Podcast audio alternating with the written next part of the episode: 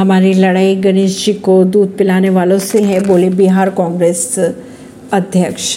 बिहार कांग्रेस बिहार कांग्रेस अध्यक्ष की अगर बात की जाए तो एक कार्यक्रम के दौरान उन्होंने कहा कि हमारी लड़ाई गणेश जी को दूध पिलाने वालों से उन्होंने आगे ये भी कहा कि इस लड़ाई को लड़ना है तो एक एक कार्यकर्ता को इसका मुकाबला करना होगा। उन्होंने कहा कि मजबूती से लड़ाई जब तक नहीं लड़ेंगे, तब तक इस देश में कोई महँगाई और बेरोजगारी से मुक्ति नहीं पा सकेगा। परवीन सिंह नई दिल्ली से।